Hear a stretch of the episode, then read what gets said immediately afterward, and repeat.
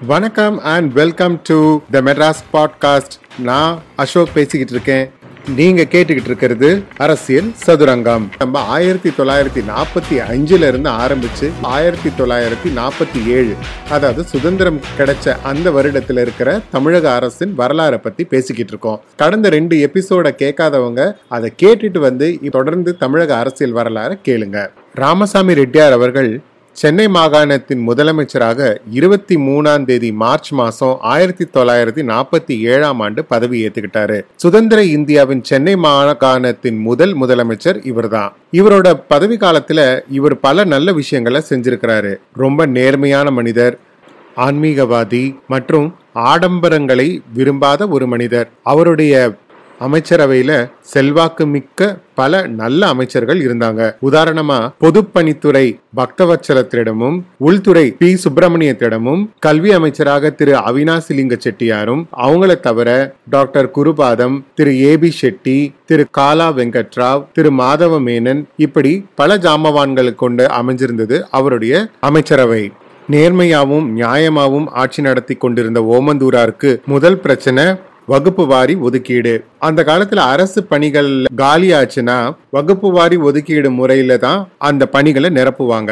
உதாரணமா இப்ப பன்னெண்டு இடம் காலி ஆகுதுன்னு வச்சுக்கோங்க. அதுல அஞ்சு இடங்களை பிராமணர் அல்லாத வகுப்புக்கும் இரண்டு இடங்களை பிராமணர்களுக்கும் இரண்டு இடங்களை முஸ்லிம்களுக்கும் இரண்டு இடங்களை ஆங்கிலோ இந்தியர் அல்லது கிறிஸ்துவர்களுக்கும் ஒரு இடம் தாழ்த்தப்பட்ட மக்களுக்கு வழங்கப்படும். இதை நீங்க மேலோட்டமா பாத்தீங்கன்னா ரொம்ப சரியான ஒரு விகிதாச்சாரத்துல தான் இந்த இடஒதுக்கீடு இருக்கிற மாதிரி தெரியும். ஆனா அதை ஒத்து கவனிச்சோம்னா பிராமணர் அல்லாத வகுப்புகளுக்கும் தாழ்த்தப்பட்டவர்களுக்கும் அது சமமான ஒதுக்கீடு மாதிரி இல்லைங்கிற விஷயம் ஓமந்தூராருக்கு தெரிய வந்துச்சு.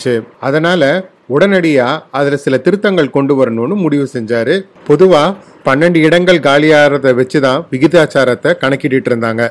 அதை பதினான்கா உயர்த்தினாரு.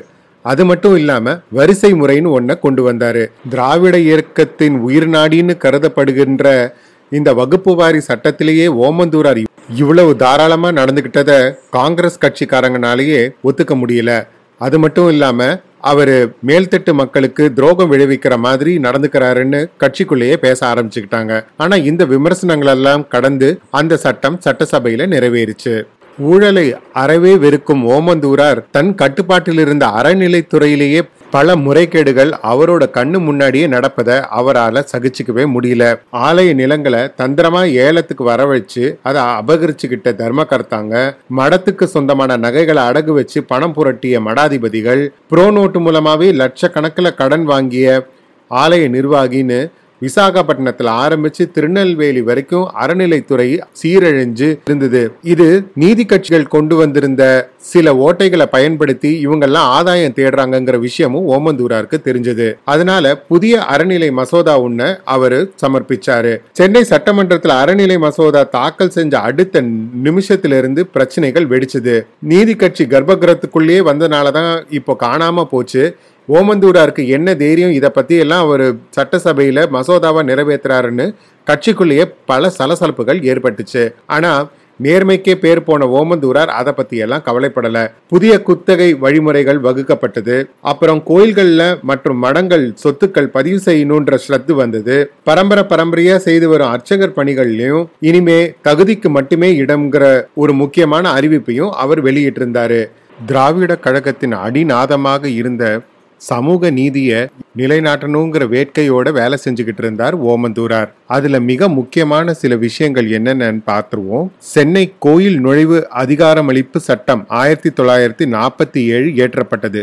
இந்த சட்டத்தின் மூலம் தலித்துகள் தாழ்த்தப்பட்டோர் இந்து கோயில்களுக்குள் செல்ல உரிமை அளிக்கப்பட்டது. இவரது ஆட்சியின் போதுதான் ஜமீன்தார் இனாம் முறை ஒழிக்கப்பட்டது. ஊழலுக்கு எதிராக நடவடிக்கை எடுக்கப்பட்டது. பூரண மதுவிலக்கை அமல்படுத்தினார். அது மட்டும் இல்லாமல் தேவதாசி முறையை முற்றிலுமாக ஒழித்தார். இப்படி பல சமூக நீதி செயல்களை ஓமந்தூரார் பல போராட்டங்களுக்கு நடுவுல அவர் சாதனையா செஞ்சு காமிச்சிருந்தாரு. ஆனா இது எல்லாத்துக்கும் முத்தாய்ப்பா ஒரு விஷயம் நடந்தது. அது அவருடைய பதவிக்கே பேராபத்தா வந்து சேர்ந்தது. ஆயிரத்தி தொள்ளாயிரத்தி நாற்பத்தி எட்டாம் ஆண்டு ஜூன் மாசத்துல கல்வி அமைச்சராக இருந்த அவினாஷிலிங்க செட்டியார் ஒரு உத்தரவை பிறப்பிச்சார். உயர்கல்வியில ஆறாவது ஏழாவது மற்றும் எட்டாவது வகுப்புகளில் இனிமே இந்தி கட்டாய பாடமாக நடத்தப்படுங்கிறது தான் அந்த அறிவிப்பு. ஏற்கனவே கருத்து வேறுபாடுல இருந்த திரு பெரியார் மற்றும் திரு அண்ணா அவர்கள் தமிழுக்கு பங்கம் வருதுன்னு தெரிஞ்ச உடனே தங்களுடைய கருத்து வேறுபாடுகள் எல்லாம் கலைஞ்சு ஒன்னா களத்துல குதிச்சாங்க. இந்தி எதிர்ப்பு போராட்டம் தமிழகத்தையே புரட்டி போட்டுச்சு. எங்கு பார்த்தாலும் போராட்டங்கள் எல்லா இடத்துலையும் மக்கள் கூடி இந்தி எதிர்ப்பு போராட்டத்திற்கு பெரிய ஆதரவை கொடுத்தாங்க. இதனால திணறிதான் போச்சு ஓமந்தூராரோட அரசு. போராட்டங்களுக்கு தலைமை ஏற்று அண்ணாதுரை மற்றும் அவரது சகாக்கள் ரயில் தண்டவாளத்தில் தலை வைத்து படுத்தல் இந்தி பதாகைகளை மையிட்டு அழித்தல் அது மாதிரி பல விஷயங்கள்ல ஈடுபட்டு வந்திருந்தாங்க. போராட்டங்களுக்கு தடை விதிக்க ஓமந்துரார் அரசு எவ்வளவோ பாடுபட்டும் தடைகளையும் மீறி போராட்டங்கள் நடந்தன. கடைசியில இந்தி திணிப்பு வாபஸ் பெறப்பட்டது. திரு. அவினாசிலிங்க செட்டியார் பதவி விலக நேரிட்டது. ஓமந்தூராரின் அதிரடி நடவடிக்கைகளால் பாதிக்கப்பட்ட காங்கிரஸ் கட்சியினரே காமராஜரை இவரை மாத்திடணும்னு சொல்லி கோரிக்கையை வச்சாங்க.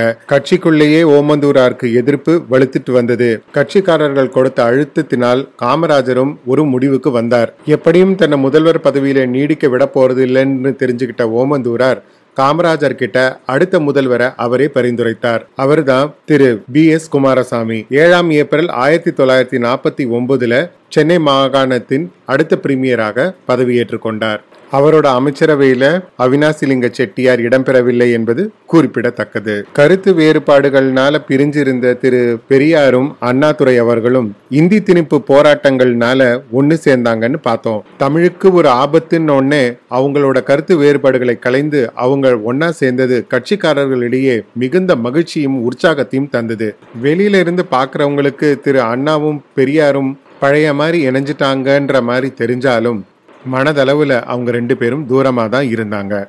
இந்த இடைவெளி நிரந்தர பிரிவாக மாறுறதுக்கான காரணம் கே. ஏ. மணியம்மை. பதினாலாம் தேதி மே மாதம் ஆயிரத்தி தொள்ளாயிரத்தி நாற்பத்தி ஒம்பது அன்று திருவண்ணாமலையில பெரியார் அவர்கள் திரு. ராஜாஜி அவர்களை சந்திக்கிறார். கூடவே மணியம்மையும் இருக்காங்க. ராஜாஜி தமிழக அரசியலிருந்து ஓய்வு பெற்று இந்தியாவின் கவர்னர் ஜெனரலாக நியமிக்கப்பட்டிருந்தார். பல புருவங்கள் உயர்ந்தன. எதுக்காக மணியம்மையோட பெரியார் ராஜாஜியை சந்திச்சாருன்னு அவங்க கட்சிகளையே பலத்த சலசலப்பை உண்டாக்குச்சு இந்த சந்திப்பு. ஆனா பெரியார் அதுக்கு ரொம்ப கூலா நான் என்னோட சொந்த விஷயமா தான் ராஜாஜியை சந்திக்க போனேன்னு சொன்னாரு. அவர் சந்திச்சுட்டு வந்த சில நாட்கள்லேயே ஒரு அறிக்கை வெளிவந்தது. முக்கியமா மூணு விஷயங்கள் அந்த அறிக்கையில இடம்பெற்றிருந்தது. முதல்ல திரு அண்ணாவும் மற்ற தலைவர்களும் இந்த கட்சிக்காக ஆற்றிய பணிகளும் அர்ப்பணிப்பும் உழைப்பும் கேள்விக்குறியாக்குற வகையில பல வார்த்தைகள் அதுல இடம்பெற்றிருந்தது. அடுத்ததா கழகத்தையும் அதோட சொத்துக்களையும் நிர்வகிக்க நம்பிக்கையான நபர்கள் யாரும் இல்லைன்னு அதுல குறிப்பிட்டிருந்தாரு.